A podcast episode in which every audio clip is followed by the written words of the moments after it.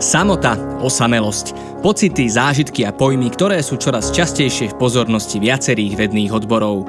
Ale aj keby bolo zaujímavé pozrieť sa na to, prečo sa hovorí o epidémii samoty, či prečo v rôznych krajinách vznikajú ministerstvá osamelosti a aké ekonomické, zdravotné či sociálne dopady má stúpajúci počet osamelých ľudí na spoločnosť, my sa predsa len pozrieme na túto tému z pohľadu psychológie.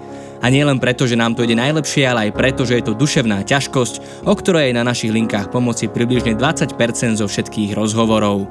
To z nej robí dlhodobo našu najčastejšiu tému a bolo by teda na čase povenovať sa jej trošku konkrétnejšie. Preto sa dnes nielen o tom, čo to vlastne samotá a osamelosť sú, aký je medzi nimi rozdiel, prečo sa vôbec cítime nepríjemne, keď sme osamelí, či je to príčinou alebo naopak následkom iných duševných ťažkostí, ale hlavne o tom, čo v takejto situácii môžeme robiť, budem rozprávať so psychológom a psychoterapeutom Martinom Millerom. Počúvate hm, psychologický podcast občianskeho združenia IPčko. Moje meno je Marek Franko.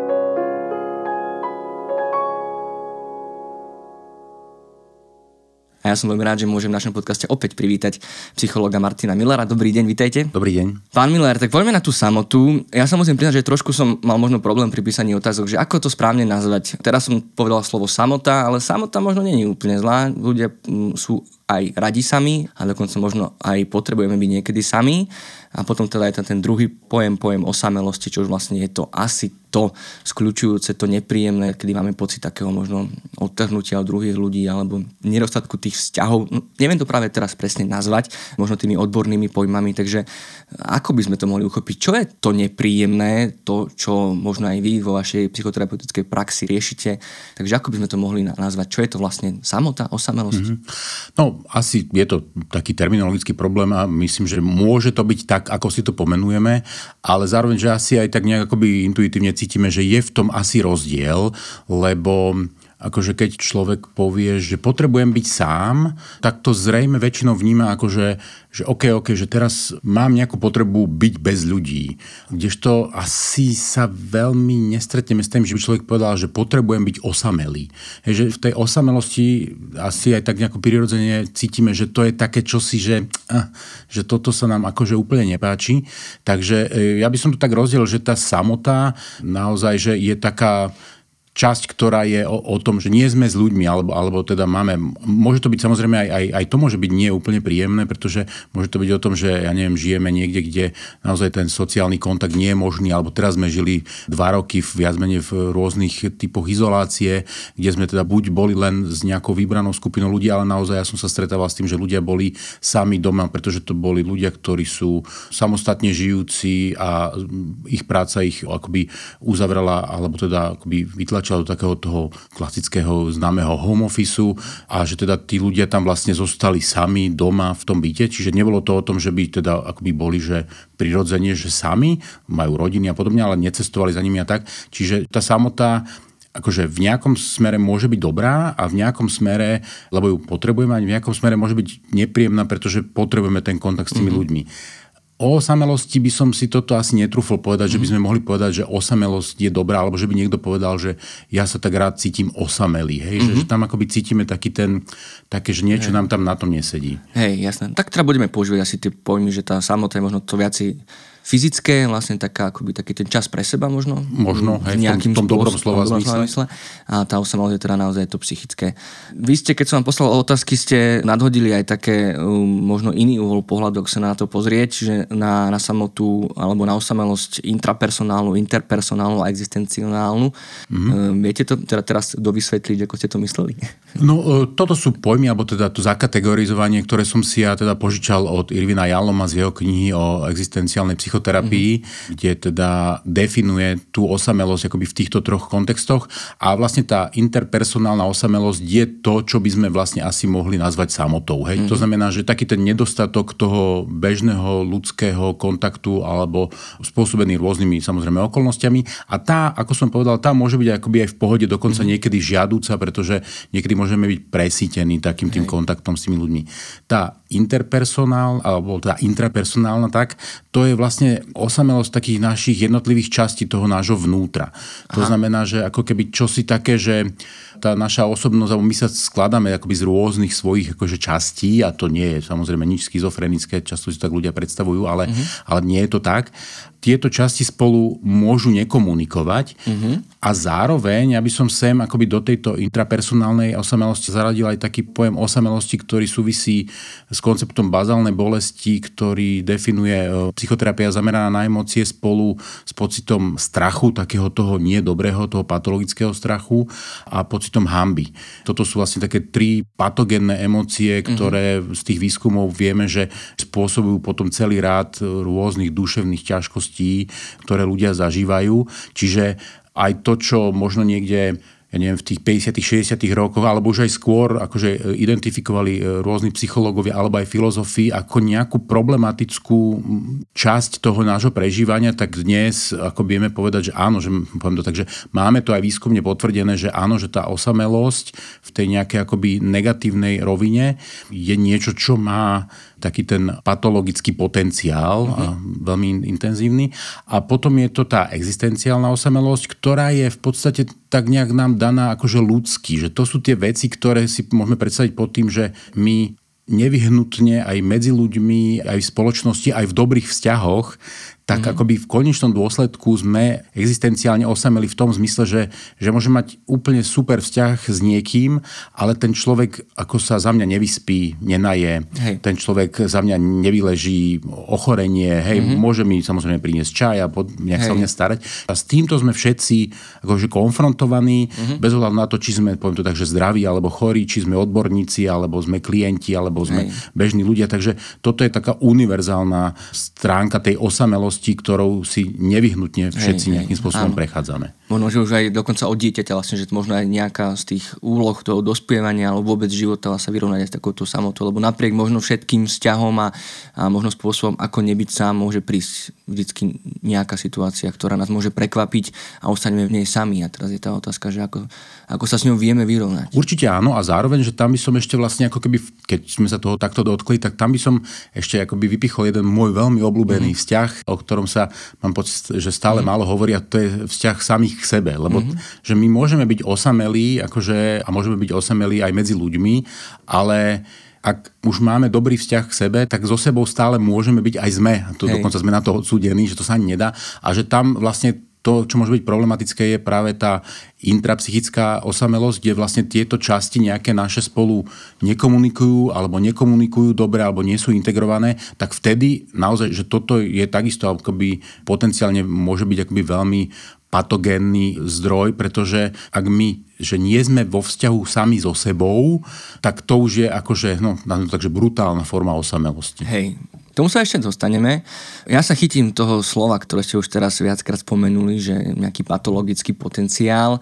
Ja to previažem možno tiež takým nejakým mediálnou formulkou. E, teraz sa veľa hovorí, a asi aj pandémia to možno aj trochu zrýchlila, pojem ako epidémia samoty alebo epidémia osamelosti, že naozaj stúpa počet ľudí v rôznych krajinách, ktorí žijú o samote, mm-hmm. ktorí žijú samostatne, čo možno až nie je taký možno úplne že veľký problém.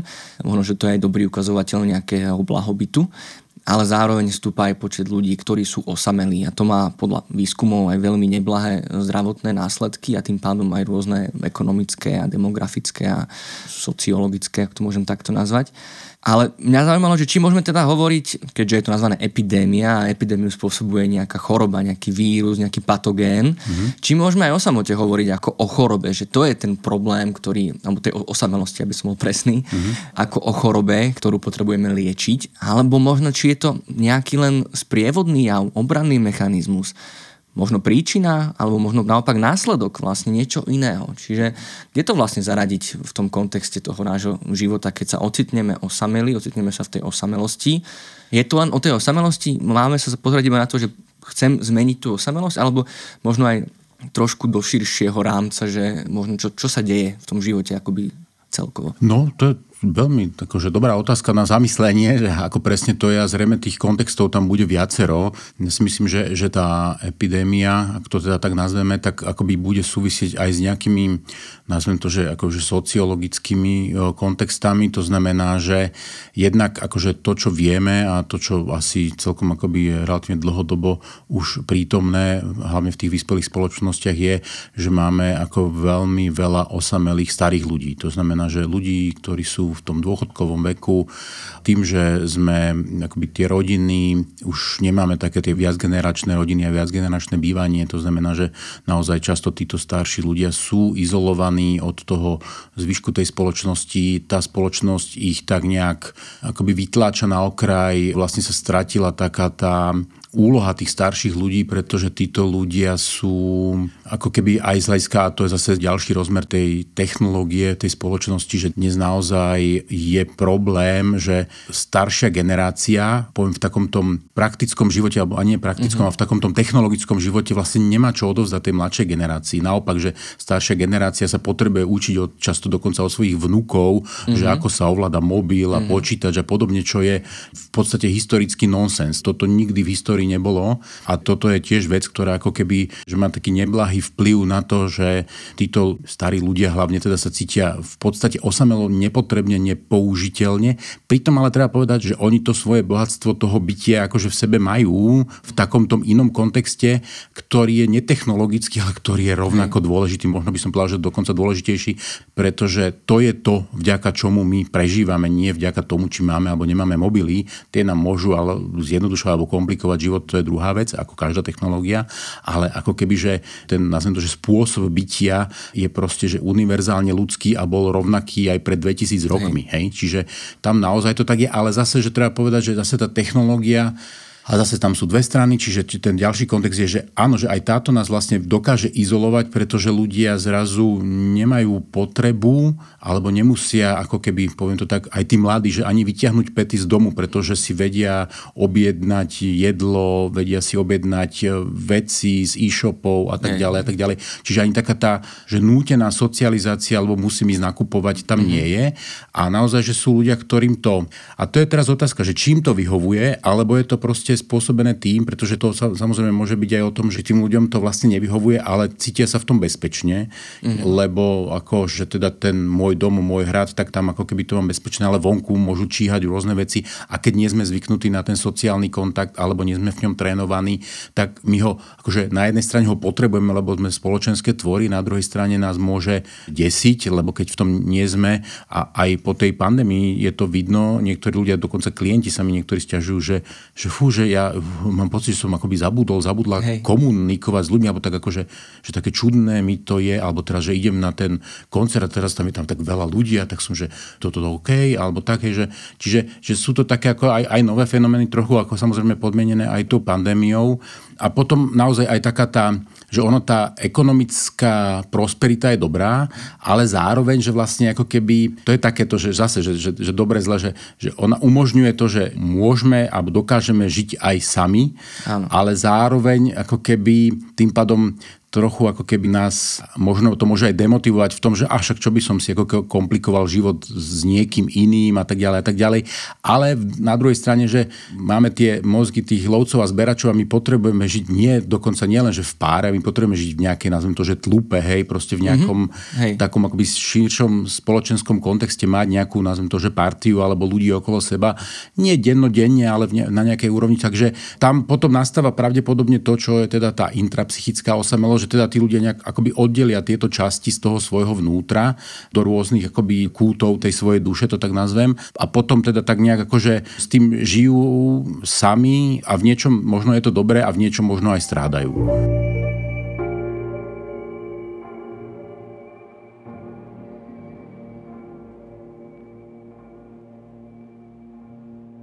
Použili ste zaujímavé slovo, že potrebujeme žiť e, v tlupe. Ja keď som na túto tému uvažoval, tak e, som tak možno dospel akoby k takému, a teraz si to chcem s vami overiť, či je to pravda, či idem na to dobre, ale že možno to není ani tá choroba, alebo taký nejaký symptóm, možno keď cítime osamelo, ale taký ten výstražný signál, vlastne, že po celú históriu ľudstva vlastne ľudia žili v nejakých spoločenstvách, alebo pochopili, že takto prežijú najdlhšie. Mm-hmm. Preto vlastne sa možno nejaká taká až fyzická reakcia na tú osamelosť v podobe nejakých nepríjemných pocitov alebo úzkosti alebo niečo mm-hmm. vyvinula. A teraz vlastne, keď tá doba sa zmenila, že môžeme byť o mnoho viacej sami, tak sa, napriek tomu sa stále zapínajú tie reflexy a paradoxne nevieme, čo s tým. Mm-hmm. Presne tak, ja myslím si, že to je tak akoby veľmi presné vystihnutie toho, pretože tá naša kultúrna evolúcia je oveľa technologická, oveľa, oveľa rýchlejšia ako tá naša biologická evolúcia. A to, že nám dnes podstate v zásade, keď pominieme nejaké teda rôzne hrozby, ktoré môžu byť, ale že, že v zásade nám akoby, že nič nehrozí, že nás akože len tak akože idúcky po meste určite akože nenapadne tiger, leopard, neviem čo.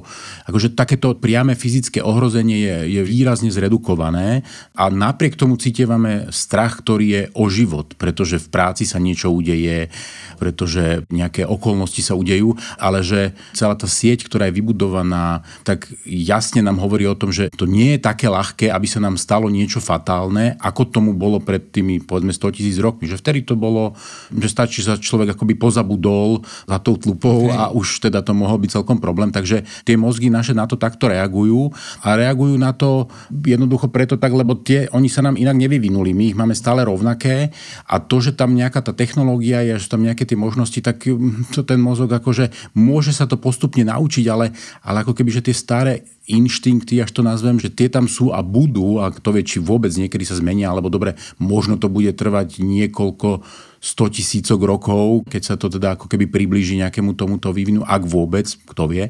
A teda áno, že tá osamelosť môže byť tou reakciou toho organizmu na to, že OK, technicky môžem žiť sám, je to v pohode, je to OK, ale že nejako to nevypína tú moju potrebu byť s tými inými ľuďmi a teda ten pocit tej osamelosti a takej tej, že, že, že byť s niekým a tej blízkosti, že môže byť nekomfortný a taký akože nepáči sa mi, ale zároveň, že to telo, ten náš organizmus tým vyjadruje nejakú potrebu, ktorú zatiaľ zdá sa, že potrebujeme mať naplnenú, respektíve ak ju nenaplníme, no tak zrejme sa budeme potom cítiť takto. Hej, hej. Mne tam napadajú dve veci teraz, že vlastne, že áno, ja nechcem ten pocit zľahčovať, že ho máme ignorovať, pretože on, a teraz neviem, či sa spája, alebo spôsobuje, alebo vlastne možno on akoby je tým signálom na niečo, čo už prebieha v nás. Náražam teda na nejaké iné duševné ťažkosti vlastne, že ako to možno zaradiť do kontexte s depresiou, alebo úzkosťou, alebo fóbiami, alebo niečo vlastne, že ako vlastne možno si tieto veci oddeliť, možno aj sami v sebe, že som čítal teraz, že, že sa volá, kedy, keď si dávno spájala depresia so samelosťou, až potom došlo k oddeleniu týchto dvoch pojmov. Čiže začneme teda týmto. Uh-huh. Možno áno, cítime sa osamelo, a možno máme aj iné ťažkosti, môže to byť rôzna vec, možno, že ako k tomu pristúpiť, možno čo riešiť skôr, alebo akým spôsobom. Dá sa to takto určiť, že vlastne, že, že čo by sme mali robiť, aby sme možno, aby sme riešili obidve veci samozrejme. Mm-hmm. No, ako som spomenul v úvode, tá osamelosť akože patrí aj do takého toho konceptu tej bazálnej bolesti v rámci terapie zameranej na emócie a teda je to ako keby, že jedna z takých tých hlavných patogénnych príčin a vlastne tie emócie naše sú vlastne vždy nejakou reakciou na nejakú našu mhm. potrebu. Mm-hmm. Čiže tá potreba, ak je naplnená, tak my cítime príjemnú emóciu, príjemný pocit, radosť, spokojnosť a tak ďalej a keď nie je, tak reagujeme teda nejakou takouto negatívnou emóciou a tuto je, neviem, či osamelosť je úplne, že emócia, ale taký ten pocit takej tej nejakej akože no áno, nazvime to teda osamelosti, je vlastne reakciou na tú potrebu byť milovaný. Čiže to akoby veľmi, veľmi úzko súvisí naozaj, že s nejakou blízkosťou a až takou ako keby, že poviem, že byť milovaný alebo že láska, že to je taký akože No, že, že toto tak ako v tom vedeckom svete, že to tak nevieme s tým si veľmi počať, že čo to je na jednej strane a na druhej strane, že hm, ale tak nejak ľudsky vieme, že, hm, že toto asi je dôležité a teraz akoby, že tak by som povedal, že odskočíme od takého, že tu a teraz sme dospeli a nejakým spôsobom pocítime nejakú osemelosť k tomu akoby dieťaťu, ktoré akože vôbec nemá žiadnu ešte kognitívnu výbavu toho, že si môže povedať, že OK, OK, však akože to nevadí, že ma mama opustí, lebo však tu sú predsa detské domovy, tam ma umiestnia, niekto sa tam o mňa postará, možno si ma niekto adoptuje, takže to je úplný nonsens, toto vôbec akože toto nehrozí.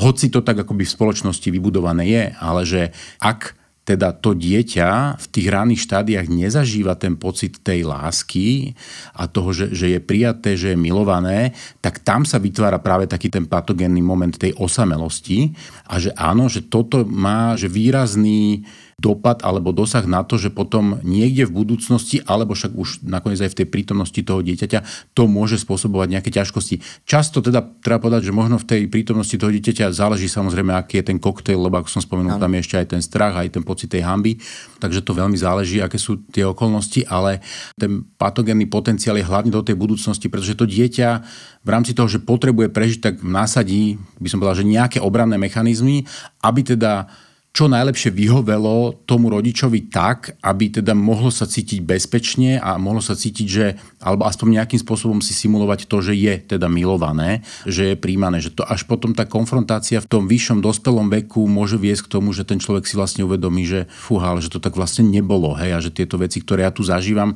možno s ľuďmi, ktorí ma milujú, ale ja vlastne to neviem mm. nejako cítiť, neverím tomu, bojím sa toho, bojím sa ich stratiť, tým pádom sa stávam závislý, napríklad robím ľudov blbosti v tom vzťahu, ktoré môžu viesť k tomu, že, že o ten vzťah prídem, tak sa mi to potvrdí. Hej, akože naozaj, že veľa, veľa, veľa vecí sa tam dá na to nabaliť. Hej. Takže tuto by som ja videl ten akože mm-hmm. patologický potenciál niekde naozaj, že v tých detských zážitkoch mm-hmm. a tie potom sa môžu pretavovať do tej prítomnosti, že ak toto je dobré akoby že nastavené alebo urobené alebo odžité v tom detstve, mm-hmm. tak aj v tej dospelosti môžeme zažívať tú osamelosť, ale že tam možno už to bude taká tá všeludská, tá existenciálna, ktorá takisto mm-hmm. samozrejme má svoj potenciál byť možno aj problematická, ale že tam už akoby predsa len to nie je až také, alebo nemusí to byť až také ohrozujúce, hoci netvrdím, že to je úplne ľahké. Hej, hej. Ja to len skúsim parafrázovať, mm-hmm. či tomu dobre rozumiem. Možno naražate na teóriu vzťahovej väzby, už sme sa o tom aj v našom podcaste rozprávali. Možno trošku, možno nie. Napríklad. Mm-hmm. Napríklad.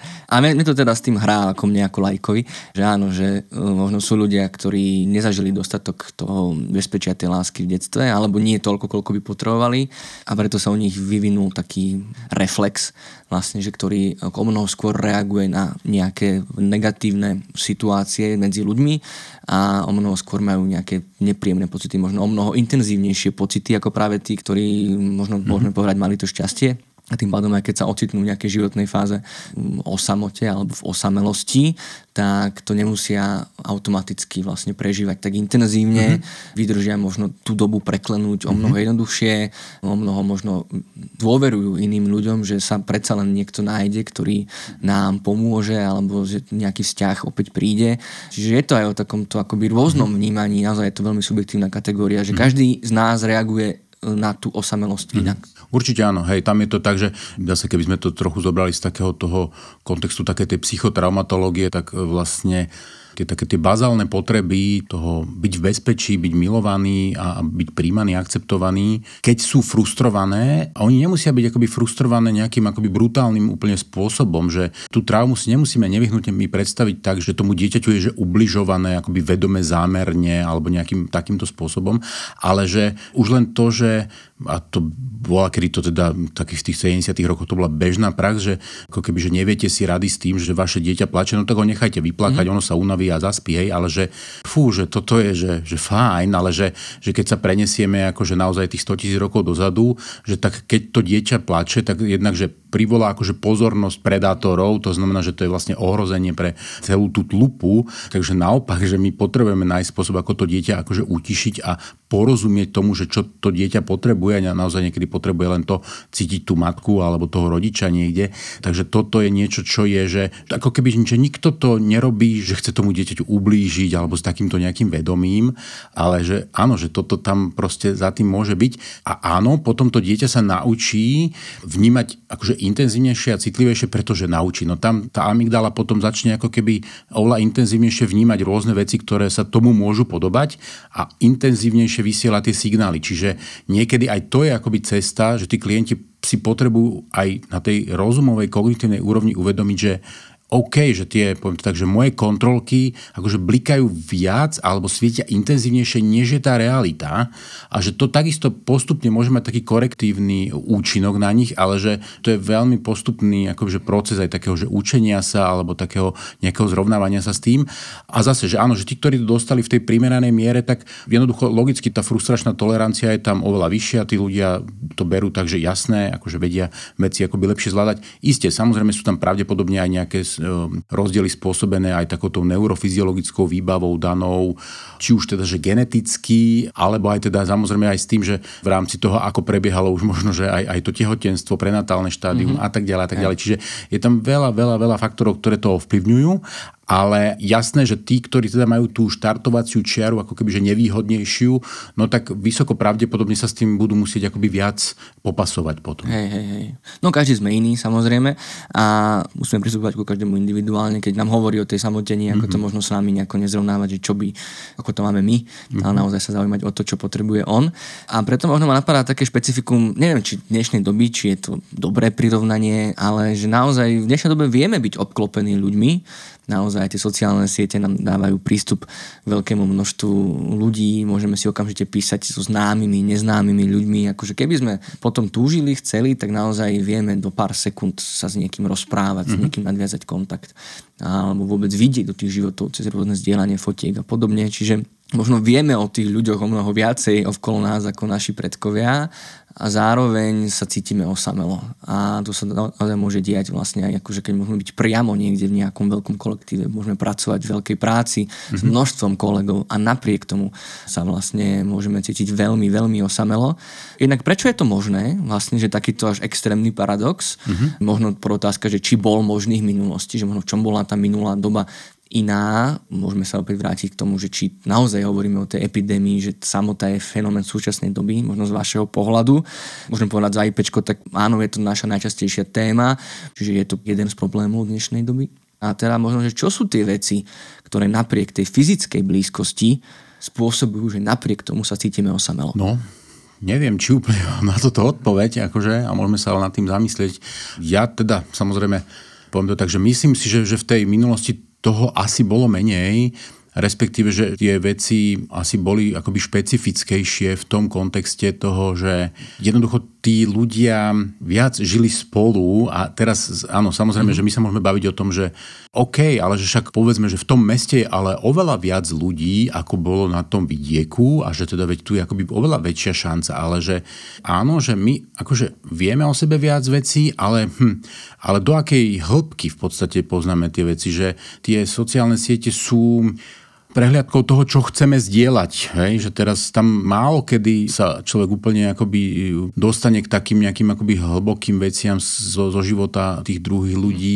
Má ich navnímaných nakoniec vlastne viac menej skôr často akoby cez obrazovku. Niektorých ľudí naozaj, že vlastne osobne vôbec akože nepozná napríklad, hoci teda ten kontakt na tej sociálnej sieti s nimi môže byť veľmi možno príjemný alebo, alebo atraktívny alebo, alebo akokoľvek. A že myslím, že predsa len v tej minulosti, že ak, tak potom si viem predstaviť, že určite aj vtedy sa ľudia cítili osamelo, ale že zrejme to možno boli také tie, nazvem to, že menšinové skupiny, hej, ktoré vlastne ne, nezapadali do tej mm. spoločnosti, hej, že keď niekto, ja neviem, teda bol to, vymyslím si, že syn Kováča a tak sa tak očakávalo, však aj dedo bol Kováč, a však teda aj ten syn bude Kováč a tak ďalej, ale, ale jeho fascinovala hudba napríklad, alebo ja neviem, tanec, alebo, alebo niečo úplne iné a tým pádom vlastne ako keby nesplňal tie požiadavky tej spoločnosti, v ktorej žil, na ktorú bol odkázaný, pretože bol vtedy predsa len, a to nemusíme ísť ďaleko, to je možno, že 100-150 rokov dozadu, že to ešte aj vtedy tí ľudia žili oveľa, oveľa komunitnejšie a naozaj, že oveľa viac ľudí žilo na tom vidieku ako v tých mestách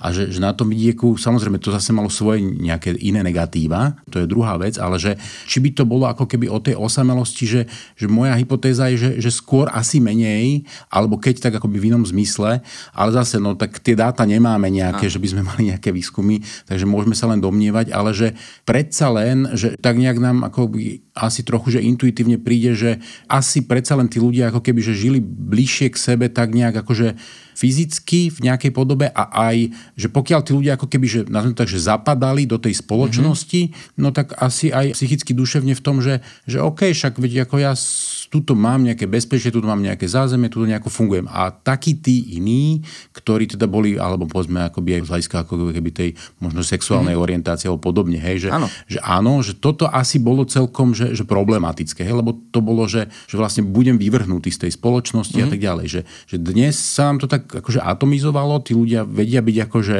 funkční v tých samostatných svojich jednotkách, no ale potrebujeme tú blízkosť a potrebujeme ako keby, že to niekam patriť a hlavne teda akože úplne kritický vek pre toto, taký akože aj vývinovo kritický vek je naozaj obdobie dospievania, že tam akoby, že nebyť súčasťou nejakej akože partie alebo proste nejakého väčšieho uskupenia pre väčšinu ľudí, dobre, potom je tam taká kategória, povedzme, akože tých možno introvertnejších jedincov alebo podobne, ale že aj tí nejako akože potrebujú mať okolo seba nejakých ľudí, ktorí no. ich integrujú, Hej. tak tam je to naozaj, že tie, nazvem to, že decka, alebo tí dospievajúci, alebo tí mládežníci, že to vnímajú často ako by veľmi fatálne, až tak akoby, že o život, hej, že, že proste, že, že nikam nepatrím. A to mm-hmm. samozrejme potom môže zo sebou prinášať akoby rôzne, rôzne problémy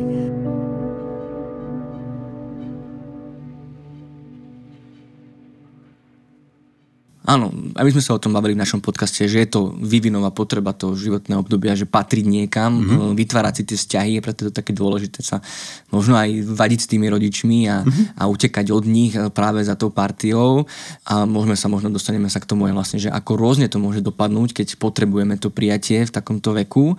Ja ešte sa vrátim k tejto vašej odpovedi, že mohli by sme možno hovoriť, vy ste hovorili o slovo, o slovo prijatie, že áno, že tá osamelosť môže spôsobovať aj možno také situácie, alebo keď sa nám častejšie opakujú v živote situácie nejakého odmietnutia, neprijatia. Vy ste v nejakom rozhovore hovorili aj o strate, môžeme, možno mm-hmm. aj toto tomu patrí, že nejaké také mikro, možno väčšie alebo menšie straty. Mm-hmm. A mne sa k tomu spája, ak ste spomenuli vlastne LGBT komunitu, v našom mm-hmm. podcaste o tejto téme zaznelo slovo neviditeľnosť. Mm-hmm. A toto je slovo, ktoré mám pocit, že počúvam v poslednej dobe aj častejšie z rôznych strán, že naozaj toto je to, čo tí ľudia zažijú, keď sa cítia osamelo medzi ľuďmi, že ako keby tam neboli vlastne, že sú nepovšimnutí, možno, že mm-hmm. nikto sa im neprihovorí, nikto ich nepochváli, alebo nevšimne si na nich možno nejaké oblečenie, zmenu. Mm-hmm. Proste jednoducho, mm-hmm. možno, že nevidia sami rozdiel, mm-hmm. aký by bol, keby tam šli, alebo keby boli na nejakej takej akcii spoločenskej udalosti, a keby tam neboli. Mm-hmm. Že vlastne akoby nemajú takú, a nehovorím teda, že fyzickú atraktivitu, príťažlivosť, ale možno mhm. nejakú gravitáciu, cez mm-hmm. ktorú vlastne majú pocit, že niekam patria, mm-hmm. že majú tú hodnotu a že vlastne toto, keď človek dlhodobo nemá, že môže vlastne vytvárať ten pocit naozaj tej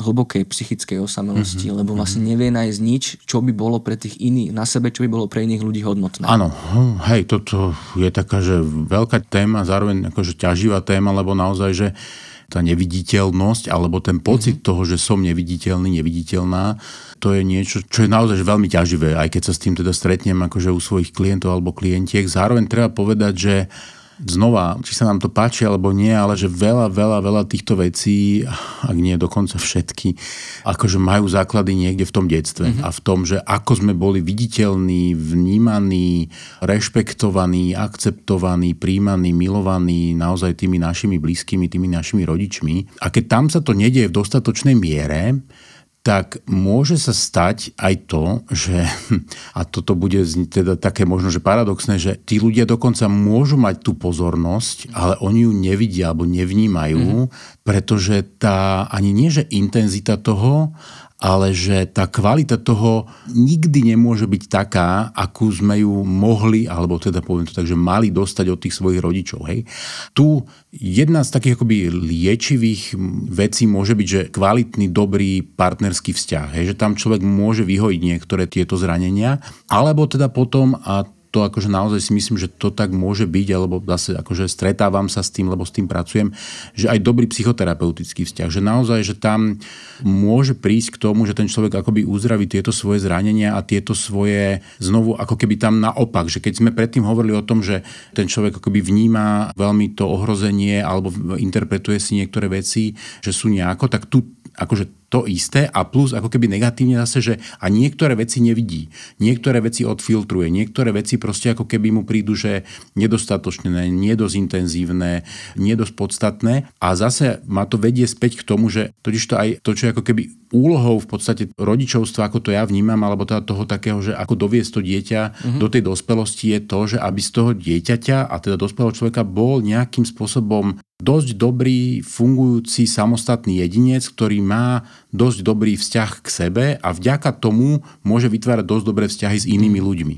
A že aj na tej psychoterapii ja neviem zabezpečiť to, aby k tomu človeku mali ľudia dobrý vzťah. Hej. Ale to, čo môžeme ošetriť, je, aby on sám k sebe, alebo ona sama k sebe mala dobrý vzťah a cez to potom začne vnímať to, že ú, ale že tu sú ľudia, ktorí ku mne majú dobrý vzťah a zároveň, že a nemusia to byť všetci, hej, lebo tá požiadavka často tam je, že všetci, ale ono zase, keď sa to rozoberie a keď sa v tej terapii niekam dostaneme, tak tí všetci sa vlastne často zredukujú na, na otca a mamu, alebo, na, alebo len na tú mamu, alebo proste, že, že to je, že, že vlastne jeden človek, ale že, že potom už ako rastieme, tak sa nám tam zmnožujú tí ľudia a my zrazu ako keby nevieme povedať, že toto je ten dôležitý a od tohoto, keď to dostanem, tak fajn a od tohoto, keď to nedostanem, tak tiež fajn. Ale že tam je to také, že no buď mi to potvrdia všetci, ano. alebo mi to nepotvrdí nikto. A, a že, že tam na začiatku sú to dvaja ľudia, jeden človek a tam sú to tí všetci alebo nikto. A keď tam ten jeden je a, a potvrdzuje mi to a nejak to dobre funguje, tak je to fajn, ja sa to naučím a beriem to tak, že je to OK a že niekto OK, niekto nie. Ale keď nie, tak potom sa nám ako keby mm. vyzerá to tak, že sa nám tá podmienka prenáša na celú tú spoločnosť a, a ešte, aby to nebolo akoby e, také jednoduché, tak to môže byť tak, že, že 9 z 10 ľudí nás potvrdí a jeden nie a my si povieme, aha, mm. tak na nič. Lebo vlastne to není 100%, takže vlastne mm. na nič. Hej. Čiže tam ako keby zase tá schopnosť tej diferenciácie sa vlastne akoby oslabiť, že tam naozaj, že buď ten akoby, že naozaj, že dobrý, kvalitný partnerský vzťah, kde tieto úskalia sa ale prinesú, čiže tí ľudia tam s tým potom aj tak potrebujú pracovať, alebo teda potom aj teda taký ten psychoterapeutický vzťah a teda tá práca na tom svojom vnútre. No ten hlad asi po tom prijatí alebo po tej láske môže byť naozaj veľmi veľký, mm-hmm. že mhm. niekedy môže byť veľmi náročné, že to akoby asi ťažké príbehy, ťažký život, keď človek naozaj má akoby tú dieru mm-hmm. nezaplniteľnú mm-hmm. a možno trvá až v roky, kým postupne to zacelí. Mm-hmm. Ešte sa vrátim späť vlastne mm-hmm. tým duševným ťažkostiam, k tým ochoreniam. Sú možno duševné ťažkosti, keď sa nám to pridruží, alebo keď tá, teraz sme nedopovedali, že ako to teda úplne je, že, že napríklad, dáme príklad tej depresie, že či keď uh, sa začnú u nás prejavovať známky depresie, tak možno ešte stále, aj keď už čoraz menej, chvala Bohu, nejakou stigmatizáciou sa uzavrieme do seba, e, že máme pocit, že to musíme vyriešiť sami, alebo možno ani nevieme, čo sa deje, alebo zároveň je to priamým akoby symptómom depresie, že to tuším má takýto akoby prejav, že izolácie, uh-huh. alebo či to vlastne je možno ten nejaký obranný reflex, stiahnuť sa do seba, akoby oddychnúť si. Zmysle akoby naozaj, že vypínajú sa akoby tie nejaké telesné funkcie, možno veľa spíme, nemáme silu, lebo telo je naozaj vyčerpané, takže vlastne sa stiahuje, akoby aj ten sociálny kontakt býva často vyčerpávajúci. No, mm-hmm. čiže otázka tá moja takto komplikovaná znie, že, že vlastne sú duševné ťažkosti, ktoré v sebe zahrňajú priamo ako svoj symptóm alebo prejav vlastne tú osamelosť. Mm-hmm. Akože určite áno a že, že ak, aká je tá akoby etiológia toho, že ako sa to tam ako dostáva do toho celého, je asi aj otázka toho, že ako konkrétny človek reaguje na konkrétne veci, pretože Áno, samozrejme, že môže to rezultovať do tej depresie, alebo že teda byť to jej súčasťou, ale zase, že tá varieta toho, ako sa nám môže v tom prežívaní symbolizovať, povedzme tá osamelosť je rôzna, že môže to byť depresia, môžu to byť rôzne úzkostné stavy, ale to môže byť napríklad aj zvýšená agresivita. Hej, že to je to také zvláštne, ale že to naozaj nemusí nevyhnutne akoby mať len taký ten akoby, že duševno-patologický rozmer, že môže to mať aj taký nejaký možno, že, že sociálno, akoby, že, že negatívny rozmer v nejakom zmysle. Potom aj možno problematika rôznych akoby poruch možno osobnosti alebo podobne, takže tam to už je asi ako keby o tom, že tak ako sa ten jedinec v rámci toho svojho vývinu diferencuje a, a nejakým spôsobom vyvíja, tak aj a do toho vstupujú akoby rôzne ďalšie akoby e, podmienky a, a okolnosti, tak aj to, čo na začiatku my možno vieme identifikovať ako nejaké tri také patologické e, emócie, tak tá kombinatorika toho potom v tom postupujúcom vývine je natoľko akoby široká, že to naozaj môže rezultovať do rôznych ako keby už potom konkrétnych akože diagnostických kategórií. Takže mm. ja by som si teraz úplne netrúfal netrúfol povedať, že ako presne tá osamelosť akoby s tým súvisí mm. práve s tou depresiou, ale pravdepodobne, lebo nakoniec tie výskumy, ktoré sa robili, tak sa robili akoby cez rôzne diagnózy a vlastne toto bolo to, že vlastne oni ako keby z tej rôznej variety tých diagnostických ako kategórií, tak vlastne vydestilovali to, že a na pozadí toho sú tieto Hej. tri veci, mm-hmm. ktoré v nejakej miere tam nejakým spôsobom sú rôzne akoby zastúpené a nie nevyhnutne tak, že a keď je to depresia, tak je tam menej tohoto, viac tohoto, a to, lebo to už zase individuálne aj z hľadiska toho príbehu a podobne. Presne tie tri emócie vlastne sú spojené do takej, že bazálnej bolesti, hej, hej takého. Mm-hmm, a že to je presne to, že vlastne, že to je nejaká duševná bolesť a tá potom už podľa toho asi aj neurofyziologickej výbavy alebo nejakej sociálnej výbavy toho človeka alebo kontextov, v ktorých žije, môže akože rezultovať rôznym spôsobom. Mm-hmm. Hej, že, že naozaj môže e, rezultovať do, ja neviem, seba poškodzovania, môže mm-hmm. rezultovať do depresie, môže rezultovať do rôznych, akoby, že, že naozaj povedzme obsedantno-kompulzívnych stavov. A teoreticky, to neviem samozrejme úplne povedať, ale keď to budeme domýšľať, takže aj možno aj do vážnejších psychiatrických diagnóz, ako sú možno schizofrenia alebo bipolárna porucha alebo podobne, ale zase, že to už je taká nejaká extrapolácia, ale že môže to ako rezultovať aj do nejakých sociálno-patologických javov, hej, že do nejakého takého, ako ja neviem, že, že vyhľadávanie nejakých extrémnych ja neviem, či vecí, alebo naozaj, že agresivity, alebo nejakých takých tých akože bitkárskych klubov, no, alebo podobne. Hej. Čiže, hej. čiže naozaj, že to nemusí nevyhnutne mať ako keby len takú tú patologickú mm. akoby zložku, takú tú, čo my vnímame Hej. ako psychológovia, ale že teda naozaj to môže byť aj niekde inde, kde to nevnímame ako niečo, že toto akoby, že súvisí s duševným zdravím, no ale akože súvisí len z takej tej ako keby inej stránky tej mince. Hej, hej. Tak ešte ostaňme chvíľu pri tom, ak ste ten bitkársky klub naznačili, teda napadla myšlienka, ktorú som zachytil, že áno, a možno, že práve pri tých mladých ľuďoch, ako sme sa o nich rozprávali, že tá túžba byť prijatý, naozaj akoby nájsť to svoje miesto v spoločnosti, môže byť niekedy taká silná, že sa vlastne môžeme pridať do skupiny, ktoré nám to, túto potrebu síce naplňajú, ale možno na úkor toho, že potlačíme nejaké vlastné, autentické niečo sebe vlastné, sebe príjemné a začneme možno robiť veci, ktorými vnútorne nesúhlasíme, ale to prostredie nám vlastne naplňa tie potreby napríklad toho prijatia. Teda konkrétne hovoríme o radikalizácii, mm-hmm. o mhm. ktorej vlastne sme mhm. mali aj podcast, presne, že naozaj veľakrát tou stupenkou do nejakých radikálnych hnutí, skupín alebo band na uliciach vlastne je pre mladých ľudí len to, že chcú niekde patriť a byť prijatý. Ale kým ešte akože sa možno dostaneme k tomu, že ako teda s tým bojovať, ako sa možno vymaniť z tej osamelosti bez toho, aby sme sa vzdali toho svojho vlastného, ako vlastne sa nejako akoby možno aj spriateliť sami so sebou mm-hmm. a zaceliť tie zranenia, ktoré máme.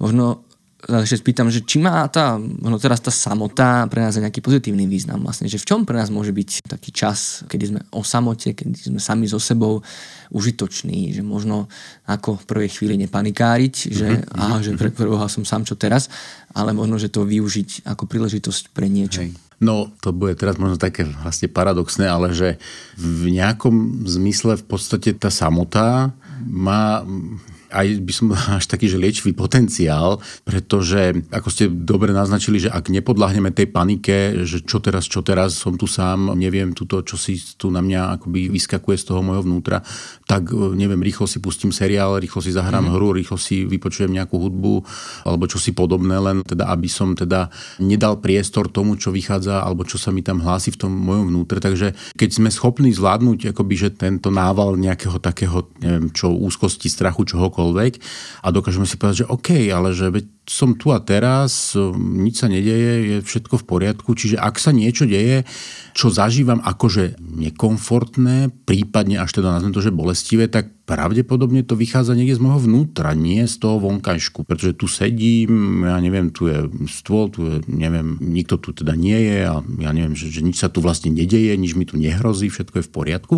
A že to je ten ako istým spôsobom ako keby aj základný moment, že, že niekedy na to, aby sme ho prekonali, tak potrebujeme byť niekde v tom vzťahu, možno s tým terapeutom, terapeutkou, ale že aj tak, akože tento vzťah, akože on je len ako pomocná ruka, on ani ten terapeut, terapeutka za nás nevyrieši tie veci, akože on tam len môže byť v tých krízových situáciách s nami, ale že potom nakoniec je to aj tak na nás samých, a v zásade, že niekedy ani to inak nejde ako v tej samote, pretože v takom tom zhone každodenného života my nemáme veľmi čas akože riešiť tie veci alebo sa na ne pozerať alebo ich nejako konfrontovať. Nehovoriac o tom, že často akoby ten zhon každodenného života a poťažmo povedzme nejaký workoholizmus používame práve na to, aby sme predtým akoby utiekli sami pred sebou. Čiže v tomto zmysle, že tá samota niekedy môže byť že dokonca že až nevyhnutná na to, aby sme sa sami so sebou stretli, aby sme sa stretli s tými svojimi tieňmi, démonmi, akokoľvek to nazveme, a aby sme pochopili, že, a že to sme stále my a že tam, nie že tam nie je nič zlé, že tam môžu byť aj zlé veci, ale že, že sú naše. Že my Áno. potrebujeme nájsť spôsob, ako tieto, nazvem to často až že znepriateľené časti nášho vnútra nejako porozumieť, nahliadnúť, uvidieť a ako medzi nimi zjednať nejaké dobré prímerie a pochopiť, že vlastne všetky tie naše časti, ktoré máme, sú dôležité a všetky nám môžu pomôcť alebo byť užitočné, keď s nimi vieme pracovať, že čím viac ich tam nechceme mať a čím viac ich akoby vytláčame na okraj a to zase tú paralelu si vieme predstaviť aj s tou spoločnosťou, že čím viac vytlačame niečo na okraj spoločnosti, tak tým viac to bude mať tendenciu sa hlásiť o slovo, radikalizovať čokoľvek. Čiže to riešenie nie je v tom, že my sa potrebujeme zbaviť nejakých vecí, alebo sa potrebujeme zbaviť nejakých ľudí, alebo nejakých skupín, alebo čokoľvek, ale že my potrebujeme nájsť spôsob, ako ich primerane integrovať a zároveň akože, ako im aj porozumieť. A áno, niektoré veci potrebujeme aj zmeniť aj v tom svojom vnútri, hej, že keď tam, to zase nie je teraz tak, že len tak všetko ako keby je v poriadku, že niektoré veci naozaj potrebujú prejsť nejakým procesom nejakej zmeny, ale že ako nie je cieľom a ani to nie je možné, aby sme my v sebe niečo akoby že zlikvidovali, zabili, vyoperovali to zo seba alebo čokoľvek. Hej. Čiže, a toto sa naozaj že v nejakých takých akoby drobných krokoch deje práve v tých chvíľach tej samoty, kedy môžeme byť sami so sebou a kedy postupne môžeme prísť a prichádzať na to, že OK, veď toto sú všetko veci, s ktorými sa dá žiť, s ktorými sa dá pracovať, ktoré ako môžu mať svoj význam a asi majú svoj význam, keď som teda takto tu na tom svete a takto ne. som vybavený.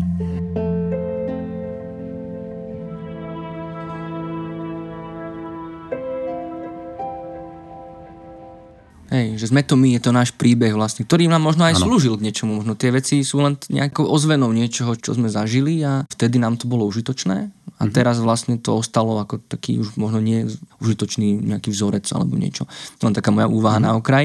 Spomenuli ste, že možno utekáme k tým seriálom, k televízii a možno na ten internet teraz neviem sa to spýtať, takže či je to dobré, či zlé, pretože my ako internetová linka pomoci určite nie sme proti tomu, aby si ľudia písali na internete a naozaj ako vnímame veľké pozitíva toho internetového prostredia. Mm. Ale áno, že nakoľko možno je takéto stiahnutie sa do toho internetového prostredia, možno do áno, sledovania nejakých obsahov, do možno nejakých, opäť jedným príznakov, že, že vraj teda stúpa tá osamelosť vo svete, že stúpa nárast hráčov tých uh, hier pre viacej hráčov, uh-huh. že tento trh ohromne rastie. Opäť môže to viesť k veľmi kvalitným vzťahom, nemôžeme uh-huh. povedať, že to je úplne zlé, ale máte nejaký odhad nejakej hranice, že možno, že pokiaľ je dobré sa vlastne akoby žiť len v tom virtuálnom svete a hľadať si tie spôsoby, ako bojovať s tou samelosťou práve len cez tú virtualitu. No tam samozrejme, že ako každá iná technológia, tak takisto to má akože svoje svetlé stránky a svoje tieničté stránky, ale to nakoniec mala aj knih tlač a že v dnešnej dobe asi nikto nebude spochybňovať čítanie kníh. Na jednej strane a na druhej strane, že v knihách môžu napis- byť napísané aj veľmi zlé veci a môžu byť v nich návody aj na veľmi zlé veci. Takže asi je to skôr ten spôsob, ako tie veci používame a zase, že či je to nejakým spôsobom forma, povedzme, že nejakej možnej socializácie v tej danej chvíli vychádzajúcej z daných možností, pretože áno, môže byť lepšie byť niekde na online hre s nejakými ľuďmi, s ktorými sa môžem porozprávať a môžem sa cez to aspoň takýmto spôsobom socializovať, ako to, že aj naozaj v rámci tej pandémie boli ľudia, ktorí fakt, že boli že rok, rok a pol, fakt, že sami, že naozaj, že sami a že teda také tie bežné ako keby small talky z práce chýbali, pretože tak vybavili sa veci na online a už nebol dôvod nejak riešiť niečo ďalej, lebo tí iní ľudia možno mali svoje rodiny a potrebovali sa venovať deťom a homeschoolingu a neviem čo a týmto veciam. Takže akoby, že toto, že zahrať si partiu nejakej hry s niekým je podľa mňa online, teda môže byť veľmi podobné, ako keď niekto ide fyzicky a ide si s niekým zahrať, ja neviem, karty alebo šách alebo niečo podobné. Takže nemyslím si, že to je je problém. Druhá vec zase, že to je tá otázka akoby tej miery a toho, že či to je že uvedomené, vybraté, že či to je vec, ktorú som sa ja rozhodol urobiť a či viem, že áno, že ísť si zahrať hodinku, hodinku a pol napríklad je v pohode, ale že hrať akože 12-14 hodín v kúse, že, mm, že to už asi úplne v pohode nebude. Respektíve, že dobre, aj to môže byť OK, keď je to z času na čas, ale keď sa mi to deje akože každý deň alebo každý druhý deň a vlastne už je to možno na úkor spánku alebo podobne. Ale že toto isté by sme vedeli vypodať aj o knihách, že asi keď niekto povie, že ja bežne čítam 14 hodín denne, tak si poviem, že fú, že fajn, ten človek prečítal veľa kníh, ale že, hm, ale že o čom to je a že čo ostatný život, ako vyzerá ten iný život. Čiže mm, stále je to asi akoby otázka tej miery toho rozhodnutia a že čomu to slúži. Hej? Že či to je že niečo, čo mi akože robí dobre a ja to používam, alebo som už od toho závislý a ono to používam nejaké, by som to tak zjednodušil. Ale ako pochopil som aj, si ste to spomenuli, že je teda možné, že vlastne v tej izolovanosti, v tej možno nejakej extrémnej introvertnosti, napriek tomu, že nám môže byť príjemná, že sa môžeme cítiť v samote, nie v milosti dobre, tak môže sa stať, že strácame nejaké sociálne zručnosti uh-huh. a možno keď nastane chvíľa toho, že potrebujeme ten kontakt, možno, že nevieme ako. Čiže možno ako možno vlastne na to, aby sme si naplnili tie potreby tak, aby sme sa cítili komfortne, bezpečne, aby sme možno nemali pocit trápna, alebo mm-hmm. ako prekonať hamblivosť a mm-hmm. ako možno aj tým druhým ľuďom dať nejaký ten náš zážitok zo seba, možno nepreťažiť ich nejakými informáciami. Ešte, prepačte za dlhú otázku, ešte to doplním vlastne otázkou z Instagramu, ktorá znela tak, že ako pomôcť takýmto ľuďom, ktorí sú v izolácii, ale zároveň, keď ich oslovíme, z nich sa to vyleje takým spôsobom, že nevieme odísť a že mm-hmm. už mhm. nám to nepríjeme, že opäť tá protistrana toho, že tá osamelosť môže spôsobovať aj to, že keď nájdeme tú spriaznenú dušu, môžeme ju preťažiť a potom môžeme mať z toho výčitky, čo opäť má za následok, že sa opäť stiahneme, aby sme druhým mm-hmm. ľuďom neubližovali, neotravovali. Čiže mm-hmm. ako vlastne sa vymotať z takéhoto blúdneho kruhu osamelosti? No, tá prvá časť toho, že ak teda niekto je, že povedzme, že teda celkom že introvertný a že v zásade toto bytie v tej samote mu alebo jej vyhovuje, a zároveň ale začína možno pocitovať, že OK, že možno predsa len by teda nejaký ten spoločenský kontakt ako by potreboval, tak Zase záleží asi, že o akom veku sa bavíme. Ak, že, ak sú to dospelí ľudia, ktorí teda majú alebo mali nejaké vzťahy, tak si myslím, že ak majú nejaké vzťahy, ktoré považovali za bezpečné, tak aj po dlhšom čase odmlčania sa si myslím, že sa dá vrátiť a pokúsiť sa o ten kontakt a že áno, ja si dobre sa nastaviť na to, že predsa len môžu byť odmietnutí, ale zase na druhej strane vôbec to tak nemusí byť, hej, čiže ako nenechať sa ovládnuť tým strachom. Dá sa treba povedať aj to, že niektorí tí introvertní ľudia možno nepotrebujú až taký úplne, že ten priamy kontakt v zmysle, že potrebujem sa s niekým rozprávať, ale to, s čím som sa ja teda stretol, bolo, že tí ľudia, im akoby bolo dobré v tej samote doma počas tej pandémie, často sa cítili akoby, že veľmi fajn, ale zistili, že niečo im predsa len chýba, ale zistili, že to nevedia nejako saturovať, lebo aj keď povedzme, že len že vyšli von a išli sa niekam prejsť, alebo tak, tak zistili, že mesto je prázdne, všetko je prázdne, nikde nie sú ľudia. Pre týchto ľudí niekedy naozaj stačí len to, že v dnešnej dobe už je to možné, že, že si sadnú niekam do kaviárne a s nikým nemusia sa rozprávať, ale tí ľudia sú okolo. A pre ten ich akoby organizmus niekde na nejakej úrovni je to tak, že, a že ľudia sú, ľudia existujú, sú tu, akože nie som sám na celej planete, keď to takto poviem. A hovorím zase, ak potrebujú ten kontakt s niekým, no tak je tu tá možnosť, že proste teda toho človeka alebo tých ľudí z toho svojho portfólia nejako oslovia. Ak sú to možno mladší ľudia, ktorí nemajú tie sociálne väzby vybudované, tam je to asi náročnejšie a že tí potom možno naozaj hľadajú spôsoby, ako možno aj odborne tieto veci riešiť, ale zase, že asi je to zase možnosť akoby ísť na to cez nejaké záujmy, cez nejaké veci, ktoré akoby ich bavia ako takých a že vyhľadať možno niečo, čo, kde aj iní ľudia takéto veci robia. Ja neviem, ísť akoby, že na kurz malovania, kde akože však môžem si malovať aj sám doma, ale že môžem si malovať aj niekde, kde aj mhm. iní ľudia malujú a možno sa s niekým budem baviť a možno nie, ale že už máme tému, lebo sa pôjdem pozrieť mm-hmm. na ten jeho obrázok, on sa pozrie na môj, niečo mi k tomu povie. Čiže možno je to akoby keby cez takú tú zložku by som to nazval ako keby tých záujmov, lebo to môže byť akoby dobrý kanál, ktorý môže poskytnúť akoby dobrú platformu na to, že už máme o čom, lebo niekedy pre týchto ľudí tie small také akoby tie o ničom o počasí ako nie sú veľmi príjemné, ale že baviť sa o veciach, ktoré ich zaujímajú, môže byť pre nich veľmi príjemné, lebo tí ľudia sa často zase akoby radi bavia o veciach, ktoré sú pre nich dôležité. Takže asi by som na to išiel cez túto zložku. No a zase tá druhá strana, že keď tí ľudia sú akoby, že povedzme, že veľmi izolovaní ľudia, často sú to hlavne možno starší ľudia, ktorí sú ozaj akože, že sami a ešte navyše aj osamelí, Áno, hrozí to napríklad teda tým, že tí ľudia môžu byť potom v tom kontakte, keď sa im teda niekto povedzme, že konečne ohlási, alebo keď sa s niekým konečne dostanú do kontaktu, že tí ľudia môžu byť že brutálne zaplavujúci, to tak nazvem. Hej, že, že naozaj, že tí ľudia potom ako keby z takého toho deficitu toho kontaktu, tak majú potrebu porozprávať všetko možné, všetky možné detaily, všetky možné veci čo ale pre toho, ktorý sa s nimi skontaktoval, môže byť naozaj také, že fíha, že mm, OK, že toto není úplne príjemné a môže to viesť k tomu, že ten človek si povie, fú, tak dobre, tak sa zase teda radšej neohlásim a radšej ano. sa tomuto vyhnem, hej. hej. Čo teda, akože zase len ako keby, že vytvára takú tú hru, že, že to tak ja sa neohlásim a keď sa už teda konečne ohlásim, tak ty to na mňa celé vyklopíš, hej. Mm-hmm. Jasné, ja neviem povedať, že aké to je, že asi je to trochu iné, keď sa niekomu ohlásime po pol roku a iné, po, ako keď sa niekomu ohlásime po týždni a zároveň zase treba povedať, že tam možno v tom je aj nejaká osobnostná problematika, že sú ľudia, ktorí majú ako keby, že každý deň o čom hovoriť. A môžu to byť akoby, že množstva, množstva slov tu by mohlo fungovať ako akási akoby rada alebo odporúčanie. A samozrejme netvrdím, že to vôbec jednoduché, ja si to uvedomujem, lebo akože takto dať od stola nejakú radu, že to je najmenej, ale že potom to príde do tej praxe, to už nie je také ľahké.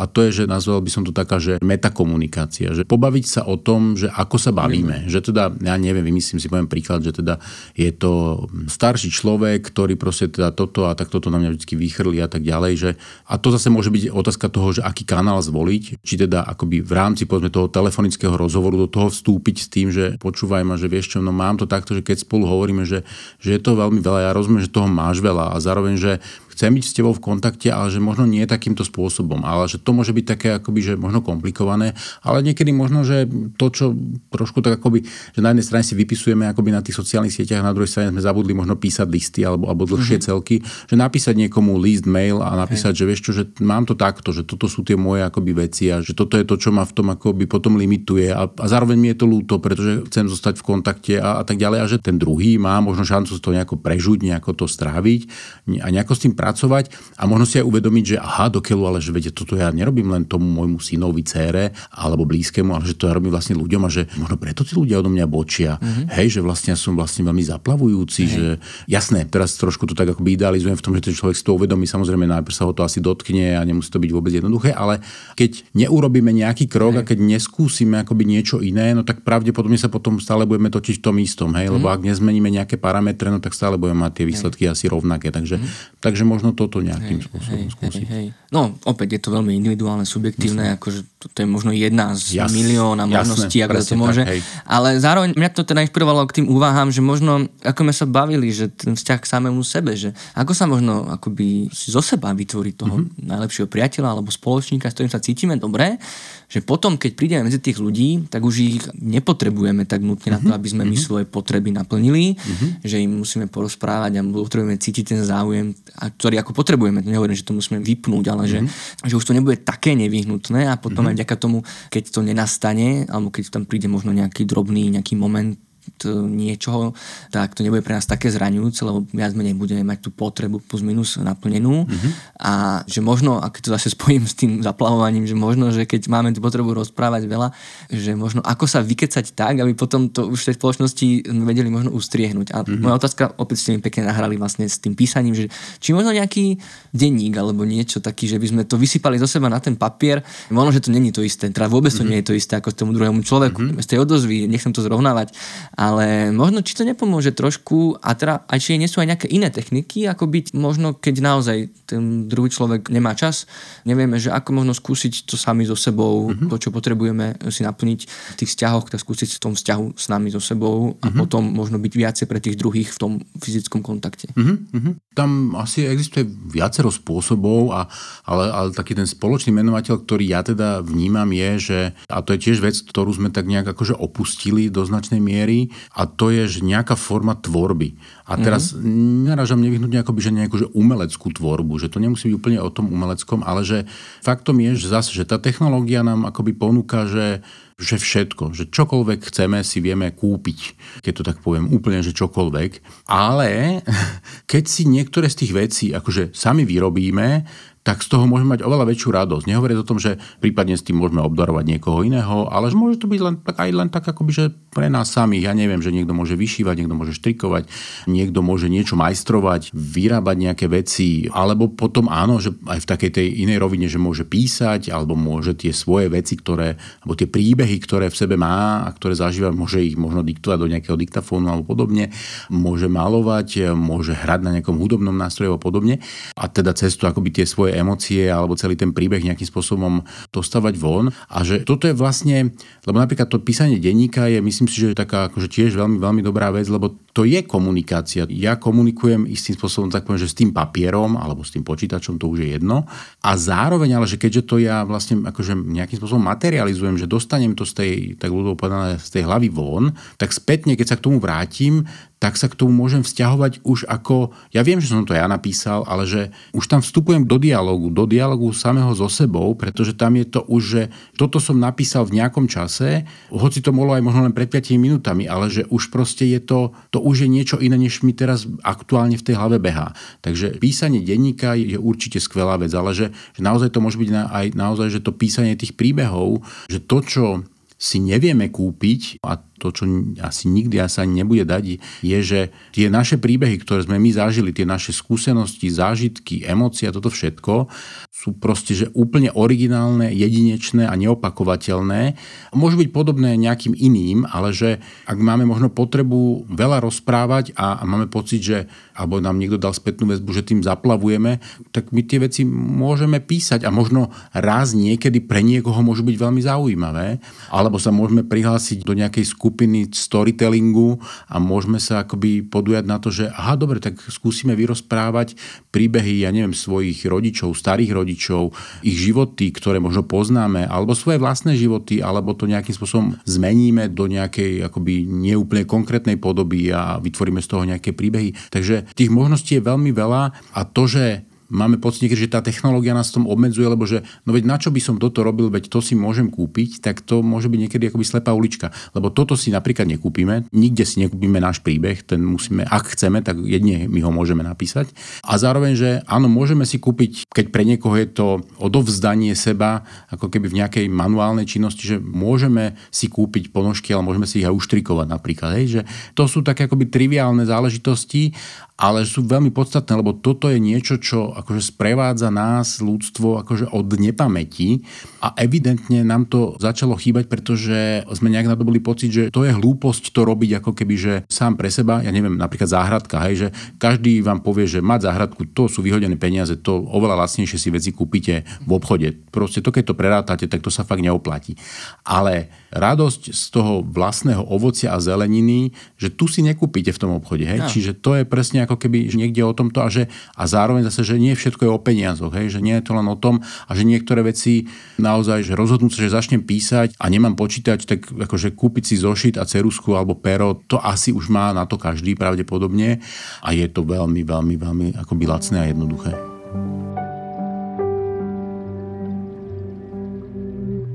Teraz to nehovorím, že zle, ale trochu zredukovali na tie slova, ako by ten kontakt bol iba o tom rozprávaní, ale on je o tom prijatí naozaj, mm-hmm. že nesítime tú blízkosť s tými ľuďmi, nie sme na tej jednej vlne, možno nerozumieme si, proste sme takí odpojení, možno nie úplne neviditeľní, ako som naznačoval, ale proste nevieme sa dostať viacej do hĺbky v tých vzťahoch. Dá sa toto akoby aj sám so sebou, že ako prijať mm-hmm. samého seba vlastne stať sa tým najlepším priateľom. Doplním možno pod otázku, to je taká akoby veľmi zaujímavá téma, opäť to spojím s tou radikalizáciou, že možno tam dôjdeme vlastne na taký konflikt, že nakoľko byť sami sebou, byť autentický na úkor tej kvantity v tých vzťahov a mm-hmm. ako možno sa prispôsobiť nejakej komunite. Ako z toho vybalansovať dobre, tak aby vlastne sme boli sami sebou, aby sme cítili to prijatie, aj keď to okolia nedostávame, alebo mm-hmm. dostávame ho v menšej miere, ako by sme potrebovali a zároveň si udržať tie vzťahy, aby možno sme sa, opäť extrémny príklad, že to musí byť len podľa nás niečo, mm-hmm. aby sme sa neodtrhali vlastne takýmto spôsobom, mm-hmm. ak sa to deje možno. Je to, to veľmi malá časť, ale skúsme zauvažovať. Hej. Áno, ja myslím si že naozaj, že kľúčové je to vytvorenie toho dobrého vzťahu samých so sebou a v tom napríklad teda aj povedzme písanie toho denníka môže byť nápomocné, lebo tam môžeme možno vidieť nejaké paterny, ktoré sa opakujú, môžeme tam vidieť nejaké veci, ktoré môžeme vnímať, že aha, že toto sme si možno neuvedomili v takom tom prúde, ale že keď to vidíme, že sa nám to tam deje, tak nám to môže akoby vrátiť sa späť a my sa v tom môžeme nejako nájsť. Vytvoriť si možno aj vzťah takému tomu svojmu vnútornému dieťaťu, vrátiť sa naozaj akoby do tej minulosti, akoby rozmýšľať nad tými možno frustráciami, nedostatkami, vecami, po ktorých sme túžili a nedostali sme ich. A nemyslím len veci, ale aj vzťahy možno v tej minulosti a nejak prísť k tomu porozumeniu, že, že sme tu na tom svete a že tak ako sme tu, tak môžeme byť dobrí ľudia, ak sa preto rozhodneme, a ak sa rozhodneme preto mať ten dobrý vzťah sami k sebe, to je dobrý základ aj potom mať dobré vzťahy s inými ľuďmi, pretože ak sa bavíme o dobrých vzťahoch, tak oni by mali byť v podstate nezištné, že ja tam nevchádzam do toho vzťahu s nejakou zištnosťou, dokonca by som povedal tak, že ja som tam pre toho druhého, nie ten druhý pre mňa, hej, a že keď to takto je z obidvoch strán, tak naozaj prichádza k takému tomu obohateniu a k tej pridanej hodnote, že dobrý vzťah nevzniká z deficitu, ale z toho, že mám čo dávať.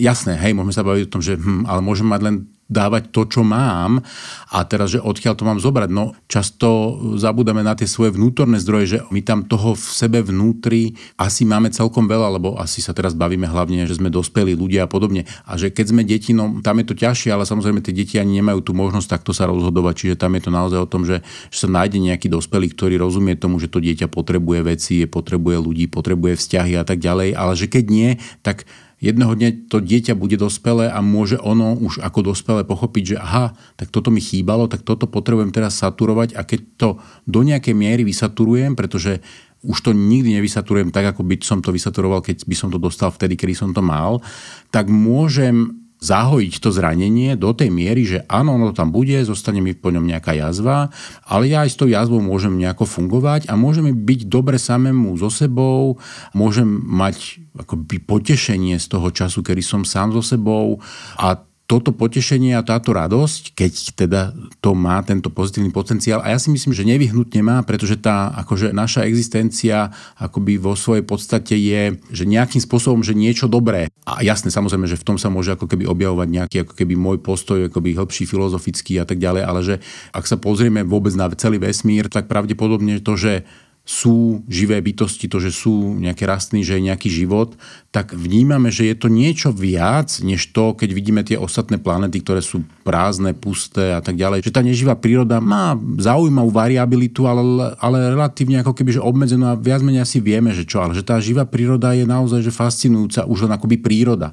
A že my ako človek niekde na konci tej reťaze, tej evolučnej, že my sme že úplne úžasné bytosti, hej, a naše mozgy a tak ďalej, a tak ďalej. Čiže z tejto podstaty podstaty mi príde, že, že môžeme sa prikloniť k tomu, že, že to, že sme tu, že je asi dobré a že teda asi má zmysel hľadať to, že keď je to dobré, tak asi aj my sme akoby, že skôr dobrý než nie. A že teda, keď sme dobrí, tak by sme mohli mať k sebe dobrý vzťah a, a mohli by sme so sebou nejako akoby, že dobrom vychádzať a tým pádom vlastne akoby aj k tým iným ľuďom a tak ďalej a tak ďalej. Že jasné, že toto nie je taký akoby úplne ľahký proces, ako som ho teraz popísal, ale že niekde za tým proste je taká tá nádej, že to je možné, pretože len preto, lebo, lebo ako jednak sledujem svoj vlastný príbeh, ako som sa ja vyvíjal, ako sa mne vyvíjal môj vzťah k sebe a sledujem príbehy svojich klientov, kde vidím, že keď keď toto sa začne diať, tak tí ľudia naozaj že začnú že rozkvitať, že tí ľudia zrazu začnú žiť z nejakého svojho vnútorného prameňa, z nejakého svojho zdroja, ktorý tam nevyhnutne musel byť. Ja nemám šancu do niekoho niečo implementovať.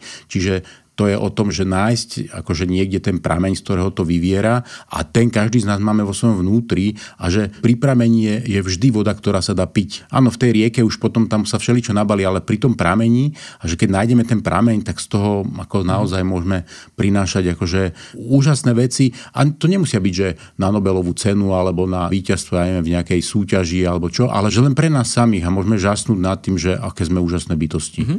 A ešte to trošku obrátim, môžeme iba okrajovo, ale teda nie je to len o tých nejakých zážitkoch alebo o tých skúsenostiach, ktoré nám zabraňujú v kontakte s druhými ľuďmi, ale môže tam byť ako aj niečo diagnostické. Mám na mysli mm-hmm. sociálnu fóbiu alebo sociálnu úzkosť. Mm-hmm. Ako vlastne s takýmto niečím, že naozaj už to není len také ľahké sa mm-hmm. rozhodnúť a mm-hmm. ísť, mm-hmm. ale je tam niečo, čo treba naozaj akože ťažšie prekonávať, ako sa s týmto vysporiadať. Mm-hmm. Jasné, tak to sú tie vyššie alebo vrchnejšie vrstvy toho nášho existovania a, a jasné, že keď mi vôbec ten prístup ku mne samému akože komplikujú akékoľvek emocionálno prežívacie stavy a teda ku mne samému aj, aj teda k iným ľuďom samozrejme, lebo však v tej sociálnej úzkosti je to hlavne akoby, alebo my to tak vnímame, že hlavne je to akoby o tých iných ľuďoch, aj keď ono to vychádza z nás, lebo tam sú zase nejaké veci, kde si my projektujeme nejaké obavy a tak ďalej a tak ďalej. A že tu by som asi zase nejak až tak úplne moc nešpekuloval nad nejakou akoby, že seba pomocou, že naozaj by som asi zvolil teda, že vyhľadať odborníka, keď si s tým neviem rady, jasne môžem urobiť nejaké pokusy a podobne, ale že niekedy je to naozaj na takej tej úrovni úrovni, že tam tí ľudia akoby, to tak poviem hlúpo, že zlyhávajú až na takej fyzickej úrovni, že mal som klientov, ktorí proste akože v momente ako, ja neviem, že teda boli vonku a tak ďalej a teraz akože chceli niekoho osloviť, tak v tom momente sa im napríklad zapol, že davivý reflex a tí ľudia sa povracali, hej, čo je také, že fuha, že tak toto akoby není úplne easy a ja rozumiem, že ten človek je úplne bezmocný v tom, lebo si hovorí, že ale ja mám tam to rozhodnutie, ja mám tam to odhodlanie a mňa to mňa zradí moje telo fyzické, že proste to ani nie je o tom, že prekonám strach, že proste, čiže áno, jasné, že tam sú akoby, že už nejakým spôsobom narušené nejaké také tie bežné zvládacie mechanizmy a tí ľudia teda cez ten terapeutický proces sa potrebujú pozrieť na to, že kde to vzniklo, čo to je, čo sú to za strachy, ktoré teda spúšťajú až fyziologické reakcie, ale zase, že keď tým tí ľudia prejdú, nejako to náhľadnú porozumejú, integrujú, tak prídu k tomu, že, že že úplne v pohode, že, že to, je, to je zvláštne, že proste, že, že veď ja môžem a, a oslovím muža, ženu, to je úplne jedno, a môžem sa slobodne najesť v reštaurácii, môžem slobodne rozprávať s čašníkom, s čašničkou, kam sa to stratilo, akože, no áno, toto nie sú veci, ktoré sú akože našou súčasťou, že to sú veci, ktoré, keď to tak zjednodušene povieme, sme sa nejako naučili, akože nie optimálne, v nejakom bode asi mohli mať svoj význam, asi teda nie toto, ale že to sa zase už potom transformuje, lebo nás to v nejakom bode, v nejakej podobe asi chránilo, ale že teraz nám to už vlastne zase naopak zabraňuje. Takže tam by som naozaj išiel ozaj akoby do tých odborných kruhov a hľadal by som tu pomoc, lebo ja viem, že v dnešnej dobe tá dostupnosť tejto starostlivosti nie je vôbec jednoduchá, ale zase na druhej strane, že, že treba povedať, že často tieto veci akoby nie sú úplne super akútne, teda že oni môžu byť akútne v tom stave, ako sa človek má, Hej. ale že často tí ľudia povedia, že ako ja s týmito vecami žijem, že roky to nechcem zľahčovať, ale že možno počkať pár mesiacov je určite lepšie, než ako keby s tým nič neurobiť. Hej, jasné.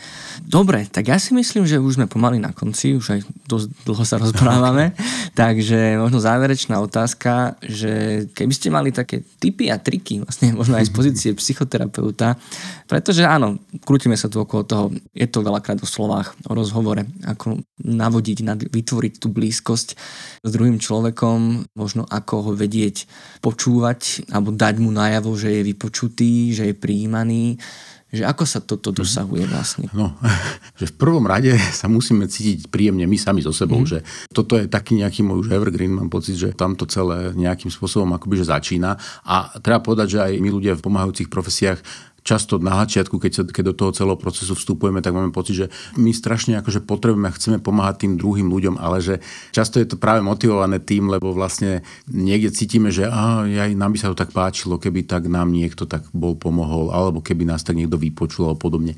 Tiež si to potrebujeme nájsť a tiež sa v tom potrebujeme akoby samých seba nájsť a pochopiť, že aha, že veď to je vlastne akoby o nás a že to je o tom, že aby my sme sa mali so sebou dobre, aby nám so sebou bolo dobré a v rámci toho potom akoby, že môžeme zostať v tej pomáhajúcej profesii a byť tam pre tých druhých ľudí, lebo nám to môže spôsobovať radosť vedieť, že vieme možno pomáhať tým ľuďom a byť tam, ale zase zároveň človek nemusí nevyhnutne byť akoby v pomáhajúcej profesii. Ja poznám ľudí a mám rád stretnutia s ľuďmi, ktorí presne sú takí, že je evidentné, že poviem to tak, že, že sa majú dobre, to tak hovoríme, ale že im je dobre akoby samými so sebou, že nejak žijú svoje životy tak, ako potrebujú, ako chcú a že potom z toho vedia akoby že rozdávať. Čiže vlastne tá investícia je akoby že do nás samotných a potom cez to môžeme vlastne začať to nejako šíriť alebo rozdávať aj okolo seba. A to už sú potom také tie, keď aké, že to, že soft skills, alebo ako, že to už sú potom otázky toho naozaj toho, že ako počúvať, ako vnímať, ako sa naladiť na toho človeka, že niekedy je to naozaj, že od tej jednoduchej prítomnosti, že keď s tým človekom som a chcem ho vypočuť, tak ho fakt počúvam a neodbieham myšlienkami niekam inám, že s ním udržiavam očný kontakt, že reálne akoby premýšľam nad tým, čo mi hovorí a nejak si to dám do nejakých súvislostí. Ale aj to, že vôbec, že napríklad, že vyhľadávam spoločnosť toho človeka, že tak nejak ako chcem s ním byť, lebo ho mám rád, lebo mi je s ním, aj keď nie je úplne vždy, že dobre, ale že to, že ho mám rád, tak s ním chcem byť aj napriek tomu, že mu nie je dobre, lebo možno práve preto s ním som, lebo ho mám rád a aby mu bolo lepšie, tak možno tá moja prítomnosť mu môže byť nejakým spôsobom akoby že nápomocná. Ale že niekedy je to naozaj aj o lebo hej, to tak znie akoby veľa o slovách, ale že niekedy je to o tom, aj o tom mlčaní, že môcť spolu mlčať o veciach, o ktorých sa možno aj nedá hovoriť a cítiť, že sme tu spolu, že nie si lietame každý akože na nejakej inej planéte, tak môže byť, že veľmi hlboký zážitok. Hej. Čiže to sú tiež veci, ktoré sú, možno znejú tak trochu mysticky alebo tak, ale že my nie len tými slovami komunikujeme, my komunikujeme aj celou svojou neverbalitou, celou svojou bytosťou a že toto takisto sa dá cítiť, ale že vždy to začína pri nás, že ak ja som v nepohode, ak ja sa nemám dobre, ak ja som unavený, nervózny, nespokojný, čo môže byť úplne legitímne, pretože toho mám veľa a tak ďalej, že to nemusí byť nič, ako, čo je akože proti tomu druhému, tak veľmi ťažko potom akoby viem dávať, alebo že ak v takomto stave akože chcem ešte dávať, akože môžem, lebo môžem mať tie vôľové a nejaké mechanizmy, ktoré to dokážu, ale že potom už si musím byť vedomý, alebo mal by som si, ale je dobre, keď som si vedomý toho, že idem na svoj úkor a že niekde to musím dočerpať. Lebo ak to neurobím, no tak potom sme už pri inej téme, to je vyhorenie a, a už sa teda bortím sám do seba a už, už nie, že ja iným, akoby, že, a nie, že môžem pomáhať, ale že byť dobrým spoločníkom, ale už ja budem potrebať niekoho, aby mi s tým pomohol, lebo proste to no. už není z čoho. Mm-hmm. Dobre, Pán Miller, ďakujem veľmi pekne za príjemný rozhovor a prajem všetko dobré. Ďakujem veľmi pekne za pozvanie a prajem všetkým takisto všetko dobré. A vy už asi tušíte, že teraz spomeniem, že aj v prípade pocitov osamelosti sa môžete obrátiť na naše linky pomoci. A tušíte správne, pretože aj keby už pre nič iné, tak práve pre pomoc v takejto situácii niečo ako linky dôvery a linky pomoci vznikli. Preto sa neváhajte ozvať našim odborníkom a odborníčkam na ipečko.sk, na krízové linke pomoci a na dobrej linke. Využiť môžete chat, e-mail, telefón alebo aj videohovor 24 hodín denne, 7 dní v týždni. Za pomoc otázkami ďakujeme followerke Daniele. Ak by ste nám chceli aj vy takto pomôcť, sledujte náš Facebook, Instagram, zdieľajte a odporúčajte nás a ak je to vo vašich možnostiach, podporte nás aj finančne pomocou portálov Patreon alebo Darujme. Ja som Marek Franko a tento podcast pripravujem v spolupráci s dramaturgičkou Katkou Makara a so psychológmi Marekom Madrom, Lenkou Nemcovou a špeciálnou pedagogičkou Zuzanou Juránekovou. Nájsť a počúvať nás môžete pomocou podcastových aplikácií či na webe alebo YouTube kanály Pečka. Ďakujeme za to, že nás počúvate a za akúkoľvek vašu pomoc, ktorá nám pomáha pomáhať. Teším sa na vás pri ďalšom dieli a dovtedy nezostávajte sami.